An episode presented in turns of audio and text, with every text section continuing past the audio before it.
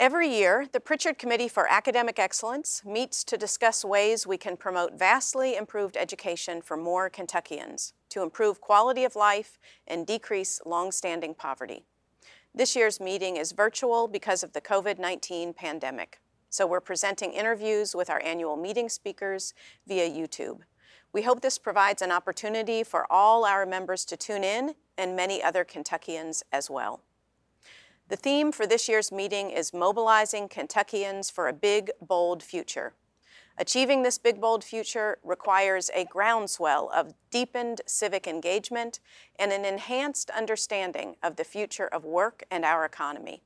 Susan Elkington is the president of Toyota Motor Manufacturing Kentucky, Toyota's largest manufacturing plant in the world. She's been committed to securing advanced manufacturing production in small hometowns and keeping people employed. Susan joins me to talk about the future of work and the importance of education to fuel the economy of the future. Good morning, Susan. Thank you so much for being here with us today. I am excited about being here. Thank you for having me. Great.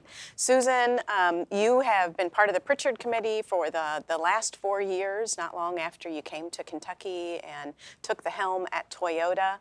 Um, you could do so many different things with your volunteer time, um, but you chose the Prichard Committee and you chose education as the issue that you want to focus on outside of the plant. Why education? There's a couple of different reasons why. Um, one is, of course, with my role at Toyota, education is so important about preparing our workforce for the future. And Toyota doesn't exist without an, an excellent workforce. But on the personal side, I have seen the impact that education has on changing lives. And I know how it impacted me. Without my education, I would never be able to do what I do. So between those two, is, it's really a passion of mine to help um, kids in Kentucky um, really achieve all that they possibly can achieve. You grew up in a pretty small town in Indiana, not so unlike all the small towns in Kentucky. Um, farm life, education was important, but maybe you didn't have all the exposure to the plethora of things you could be as a young woman. But somehow you found you found your way to being an engineer and now the president of Toyota. So tell us a little more about that experience as a student and then as a parent. Yeah, I, I did grow up in a small community, um, actually just on the other side of the Ohio River. And um, I had a very uh, loving and caring family, great support system, but not a lot of exposure besides the farming community. And so when I went to school um, is where I found my love for math and science. And I never even thought about being an engineer. It was a high school teacher that said, Hey, did you ever think about going to college for engineering? And I said, Well, I don't know what an engineer does. And so he explained it to me. And I went home and told my parents that I said, Hey, I want to go to Purdue and I want to study engineering. And their response was, why do you want to drive a train for the rest of your life? um, you know, a little bit joking, but not really not knowing what an engineer did. Um, and so when I went, didn't know, but that's what I found that I really love to do. And then you fast forward 25 years later, and my daughter um, went to the same high school. I thought it was very important for my children to grow up near my parents. Um, and she was in STEM classes.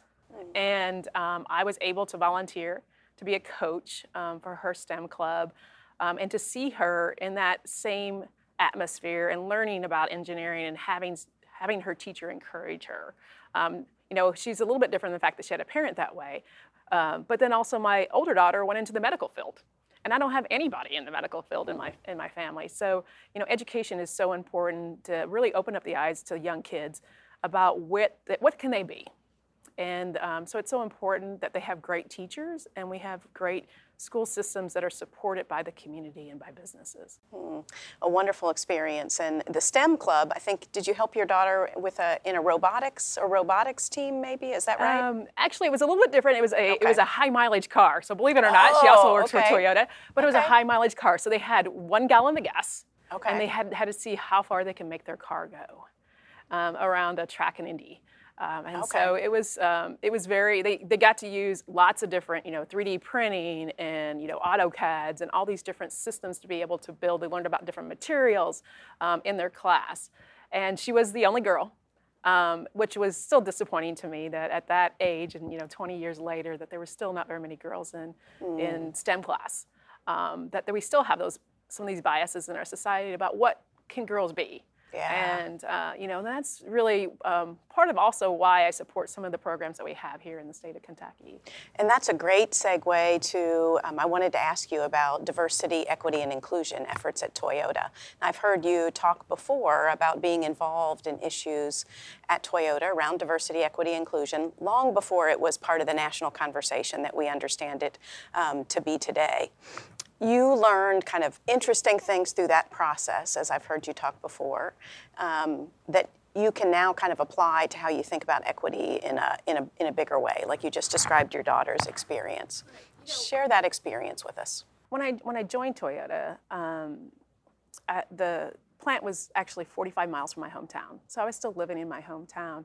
And my hometown is pretty hom- homogeneous, um, a lot of same faith, um, same ethnic background um, and very tight community, which a lot of small towns here in Kentucky have. And so when I joined Toyota, and Toyota introduced me to the concept of diversity inclusion because they believe so strongly for respect for people and the fact that we can only achieve the best success if we're all are truly ourselves and can bring ourselves um, best selves to work. And so I got involved in this diversity um, council and I really thought it about was about me being a female in a mostly dominant engineering field. But in reality, what I found is that I had my own biases. And um, I didn't realize how much my not being exposed to things had shaped my opinions. And so as I got to be exposed to things that initially made me feel uncomfortable just because they were different, I started learning and started asking questions. Because there are problems out here in our world that we don't ever recognize that are problems because it's not a problem for me. Mm. Um, and the same thing as I'm seeing in our education system. Um, there are problems because it's not impacting me because my children go to a school that were the kids were mostly like them. Um, they didn't necessarily see and feel the same things as maybe other children that weren't exactly the same. Um, but they did see some of the things, like my daughter being um, interested in STEM and only being with all boys.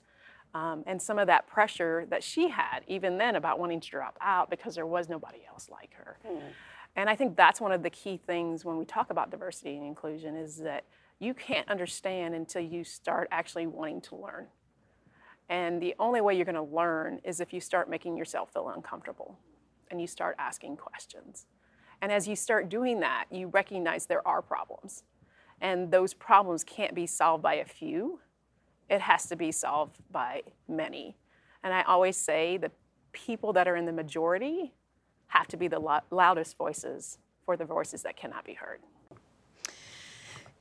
How about assimilation? Uh, I recall you kind of um, sharing your experience at Toyota as a woman and reflecting back and realizing that you were putting a lot of energy into assimilating to the dominant culture. You know, I don't think people recognize how much we do that in society. Um, we all want to be liked and we all want to be able to fit in. And so whenever you go into um, any business or any, any community, you start realizing what's acceptable and what is people expecting. And so then you start changing yourself to fit that norm. And um, I didn't realize it, but I had cut my hair short and I didn't wear any makeup, very little jewelry. I started playing golf, and I really do not like golf. um, and and you know, nobody told me I had to do these things, but I felt like I had to. And I see so many children that try to do the same things because they want to be part of the, the cool group or the, and so they start changing themselves. But in reality, we can only be our best when we are ourselves. And so we have to continue to allow our kids to be able to learn in these communities where they feel safe um, and to be whoever they are. And, you know, yes, respectful, completely respectful, but not about changing themselves to meet somebody else's norm. Mm-hmm, exactly. But bringing, feeling comfortable and free to bring their whole self yeah. to the workplace, to the classroom, to wherever it might be. Yes. Yeah, yeah. Yeah, great example. Innovation is critical in the manufacturing industry, and Toyota has certainly been an international leader. What are the takeaways regarding innovation that public leaders can learn from private industry? You know, technology is changing faster than it ever has in our lifetime. And we expect that change to continue to go faster and faster. So even as Toyota, we're moving from an automobile company to a mobility company. And as we do that, we also have to change some of the ways we do our business. And there's a couple of key items that I think that are important for any leader to really think about. Um, we are looking at not just our soft, our hardware, but also our software. And if you think about a car, you'd say, okay, the hardware is the car, and the software is all the electronics and how we're connected now today to our phones and everything else. But it's also even beyond that. It's beyond the nuts and the bolts, but also the softer side of your business, which is our people. Because people is what makes a business happen. And the same thing with our communities. The people are what makes it happen. So we have to invest in that also. And the other key thing that we see is partnerships. That a company can't do this alone. That you can't be the expert in everything. And so it's so important to create these partnerships, be it with other businesses, but then also with other entities you know, with education, with for us higher institutes, but also um, for us the public school systems, because that is our future workforce. And so if the students come, don't come out with the required skills necessary for us to build those products of the future, whatever those mobility products might be. And you can see some of those things because Jetsons probably are not that far away. We had this conversation before that we're actually closer to 2050 than we are to 1980 which is, you know, whenever I was a teenager, right? right? So and um, you have to um, let that sink in for a minute. The right. first time you shared that with me, I had to think about it, and you know, just 1980 was a formative time for most of us as adults today. And we probably still think about that time as the time. Because you think about 1980s, that's whenever we started being a little bit more mobile with some of the things. We had our Walkmans, mm-hmm, right? Mm-hmm. We didn't have to be plugged into something. Um, and so now you think about you have your iPhone and your iPads and you're just everywhere, right? But imagine what it's going to be like when our students that are starting kindergarten now graduate from high school and from college. It's not going to be anything like what we imagine today. Um, so we need to make certain that we're partnering together to make sure that we're not falling behind. Because us as a community and us as a country need to make sure that we're advancing. And here in the state of Kentucky, we should be one of those leading states. Mm-hmm. Absolutely. Uh, we have great universities. We have great, so many great programs available to us that can really move us forward. So, Susan, from kind of an, an art and science standpoint, how does an industry like Toyota approach innovation? you know, you have profit margins you have to think about, you've got people, you have turnover of people. Um, you have to really be very intentional, I would think, about innovation. So, what does that look like in the private industry? So, in private industry, it's about making sure that you're doing the business of today, but you're also investing for the future. Mm. And when you're doing that, um, it is allowing people to have failure it means you have to have space to be creative. Hmm. And you have to have the time and the, the focus to make sure you're investing in trying new things.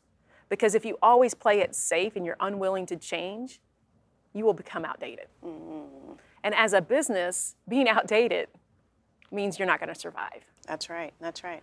And so I think it's so important for us to think about that with our children if we don't invest in them in being able to be creative and to be able to think about the, the technologies of the future and to be able to develop those critical thinking skills, um, they are not going to be ready for what the industries are going to be requiring in the future.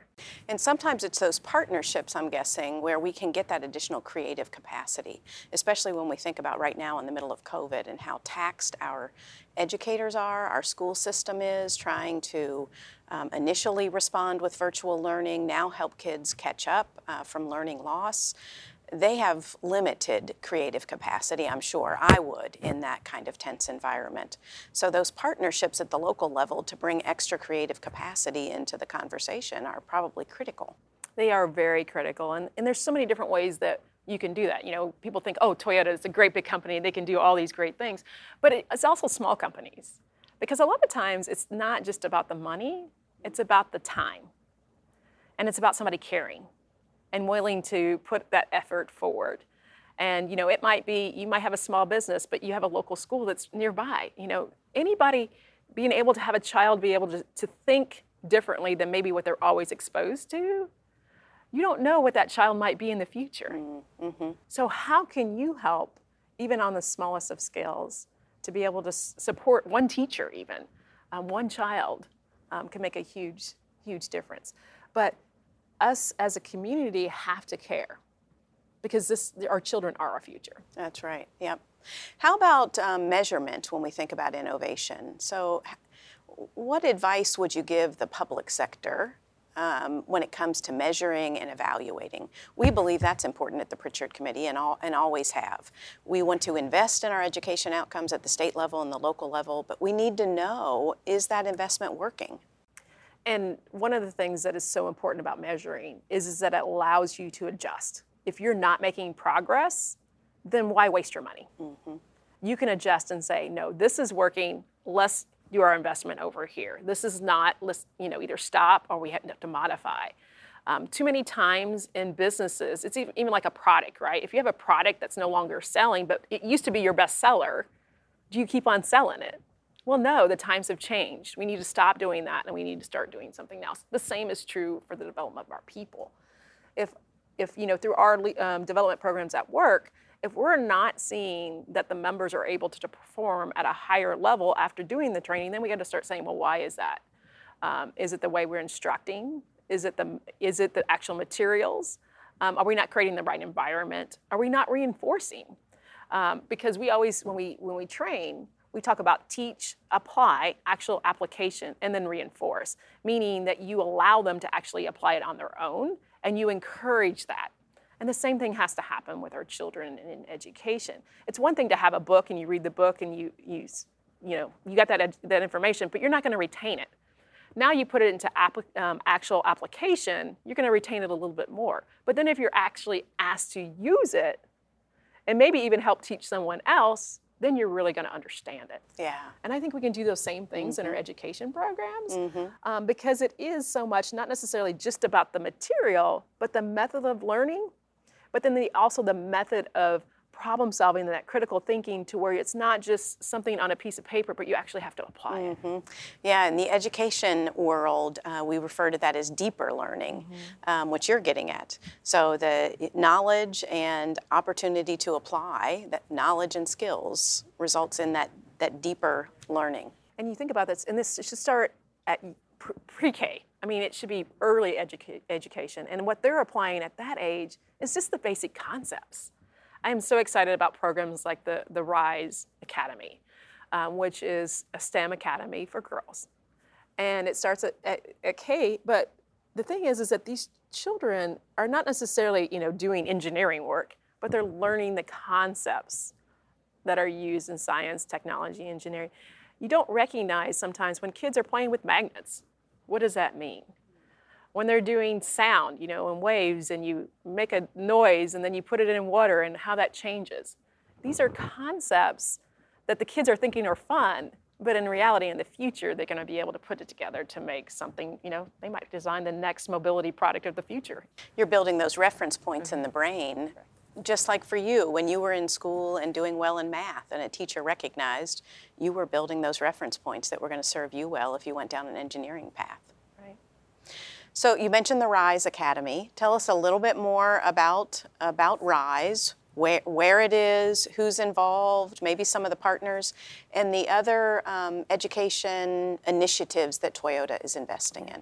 Toyota is investing in a lot of different education initiatives, but I think there's two of them that I'm- I'm really proud of that I think are really making a change, especially in our field when we talk about STEM. Um, and one is Project Lead the Way. And this is really a, a, a creative way of bringing um, to the classroom the concepts that are used in STEM.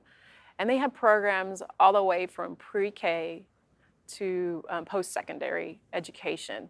Um, and Harrison County is one of the models Okay. um, that are used nationally as a program that shows that connection throughout. Um, and it's creative ways that support the teacher in the classroom.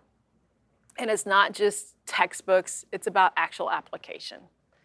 Um, and it has had great success. And many of these students um, from not just at Harrison County, but around um, the state and around the nation that go through these programs end up going into um, what we have advanced manufacturing technician programs or engineering programs, and then later on get hired um, as professionals. The other one is the RISE Academy here in Lexington. Um, it started with just two grades, and it's continuing to expand every year. Um, and it's really supporting um, students that are underserved. Um, and it allows, and it's a girls' academy, so it allows the girls to be in, a, in an atmosphere or maybe they feel a little bit more comfortable to be themselves, hmm. Um, to be in a field that is not dominant by females. Back to your um, experience yes. with your daughters yeah. and your own experience. Because there's too many times in school that girls are shied away from these um, programs way early. Um, you know, elementary school and definitely in middle school and high school. And so if we don't start early to where they have the confidence to be in these fields, we're never going to change for the future. And we need the brightest and to have the brightest means you need to have a diversity mm-hmm, mm-hmm. of members in the room. That's right. So, Susan, these efforts, um, Project Lead the Way, is in all different parts of Kentucky. You mentioned Harrison County as um, an exemplar.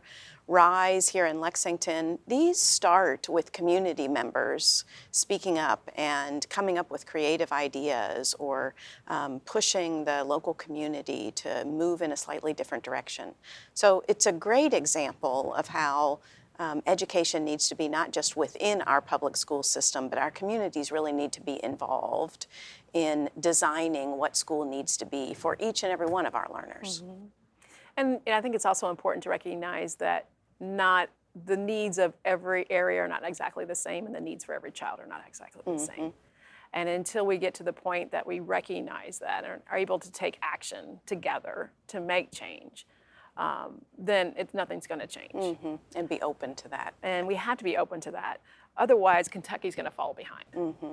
Because other states are learning how to do this. That's right. That's right. So there is some competition that yes. we need to pay attention to. Another thing that private industry knows how to do well is figure out how to compete. And um, so while education certainly is not competitive, Kentuckians will need to compete in the future.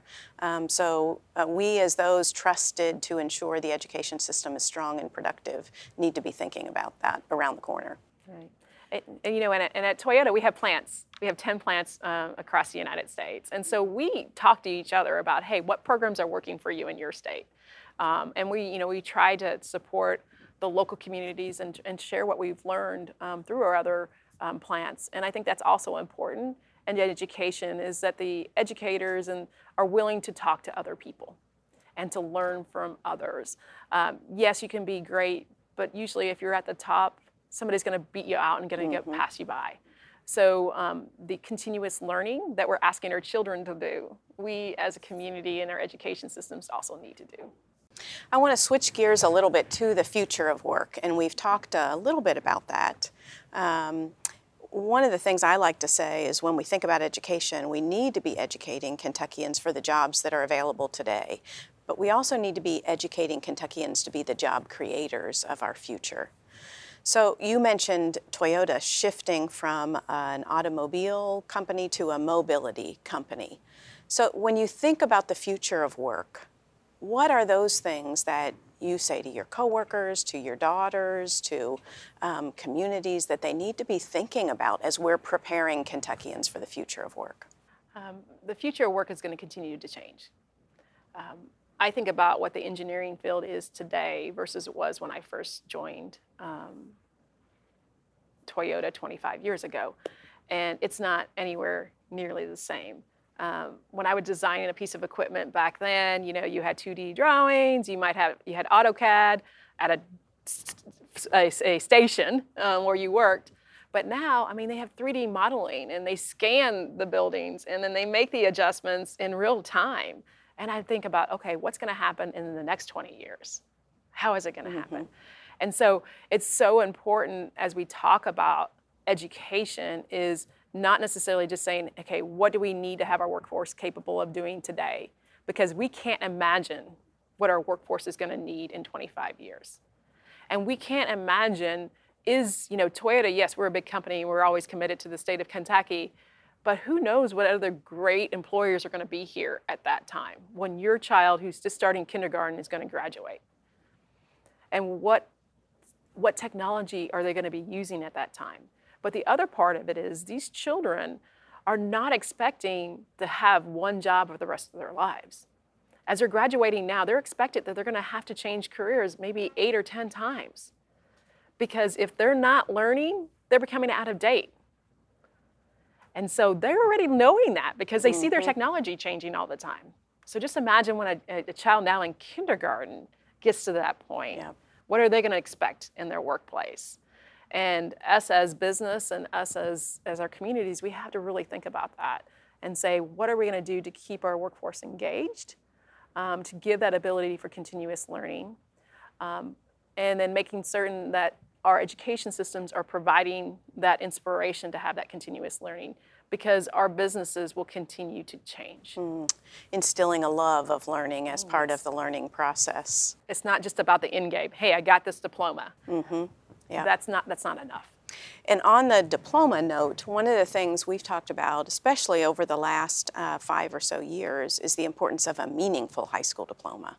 So the high school diploma at this point is antiquated. Mm-hmm. Um, it, it's, it's not signaling to the economy what the economy needs like it did a generation or so ago when folks could leave high school with a, a high school diploma and get a family sustaining uh, wage job in a plant. Um, those, those jobs are quickly disappearing. When we think about a meaningful high school diploma, I think, Susan, you've alluded to some of the skills that young people need um, teamwork and collaboration, creativity. Um, what are some of those things you want in employees? Yeah, and that's where I talked about the hardware and the software. One is, yes, I need them to be able to do the math and to be able to do the physical work. But the other part of it is, is about the soft side. You know, how do you actually communicate?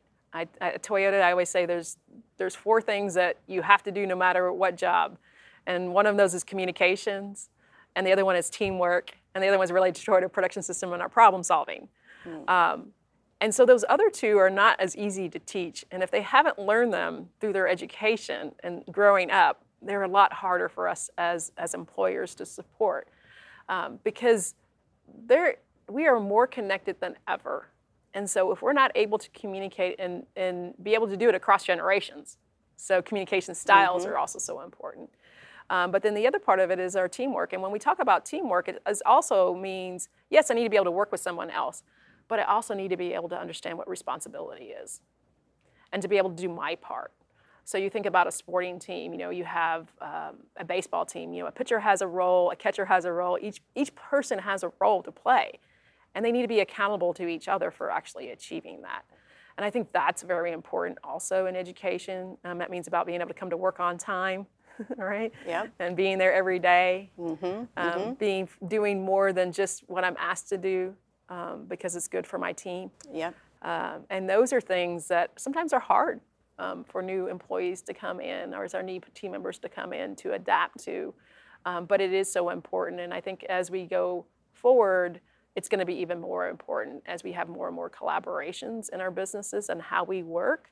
It's not going to. It's not one person doing this, running this one machine by itself anymore, um, because a lot of the physically difficult work is becoming automated. Um, and so now it's really more about using your minds and using the collaboration together to come up with better ideas and better ways. Mm-hmm. Um, and that collaboration isn't going to be just limited to a person in a room you're going to be connected to people around the world. Mm, globally. Globally. Um, and it's hard for us to imagine sometimes when we live in these small towns that that's going to be our world, mm-hmm. but it will be. But it will be, yeah. So everyone needs to be prepared. So, Susan, I want to end um, kind of on, on that note about teamwork, um, which is so important, whether we're in a business, um, we're in a school building, or we're in a community. So one of the things the Prichard Committee has launched in the last couple of years is something called the Groundswell Initiative. And Groundswell is all about communities being at the table with our school districts, with our community-based organizations, as a team um, to find solutions to the challenges locally to increase education attainment. So as we end, um, maybe some, some bright spots that you see as you're watching communities kind of step up to the table, either within the plant at Toyota or in Georgetown, Scott County, you mentioned Harrison County, you see communities stepping up to make a difference. And I think it's so important um, for communities to step up and, and the members of the community to step up because one of the things it shows to our children is that we care. Mm. Collectively. Collectively. It's not one person's responsibility. And somebody might say, well, I don't have any children. But this is your community. Mm-hmm, mm-hmm. And this, the children will be the community. They will be your future leaders that you have in your community. And so what I see so many um, great things that are happening is, is whenever you're seeing, you know, businesses step up, big or small, to do things like, you know, like, um, you know, um, bust a business to where they have exposure um, to other um, types of, of work. You know, maybe it's something that they would never have gotten exposed for. You know, um, sponsoring teachers or, you know, um, principals and administrators and, and getting involved by serving on school boards if that's something that you feel that you can do and and maybe you need a little words of encouragement so i'm encouraging you please you know to get involved um, because it's so important um, for us all to care and um, one voice makes a difference it does. because one voice gives the courage to the second voice which gives the courage to the third voice. And that is whenever you start having change. And that i think is what groundswell is all about. That's right that's right. Um, so the question is if you're thinking about it mm-hmm. Do it. Do it. Just, Just step in there. and your example, not only your encouragement, but your example um, growing up in a, in a small town, choosing engineering as a woman, entering Toyota, now president of Toyota Motor Manufacturing Kentucky, is a wonderful example to the rest of us to just say, yes, I can do this. And you know, I want to add one more item, and I think it's important that as leaders, that we show our presence to show that it can be done. And we, you're not alone. If you have these, you know, if you see a career that you say, hey, maybe I could do that. Yes, I think it's important. Even us just being present mm. is so important. Um, and saying that, encouraging that child that maybe never thought that was possible. And um, because it is possible. Exposure. Anything is possible. Yes. Susan, thank you so much for spending time with us. I appreciate it, and I um, really wish we could have had the annual meeting in person. Yes, uh, yes. But uh, this is second best. We'll get back to the in person that I know everyone's hungry for. Uh, but in the meantime, we'll keep raising our voices um, and inspiring, encouraging one another. Thank, Thank you, you so much.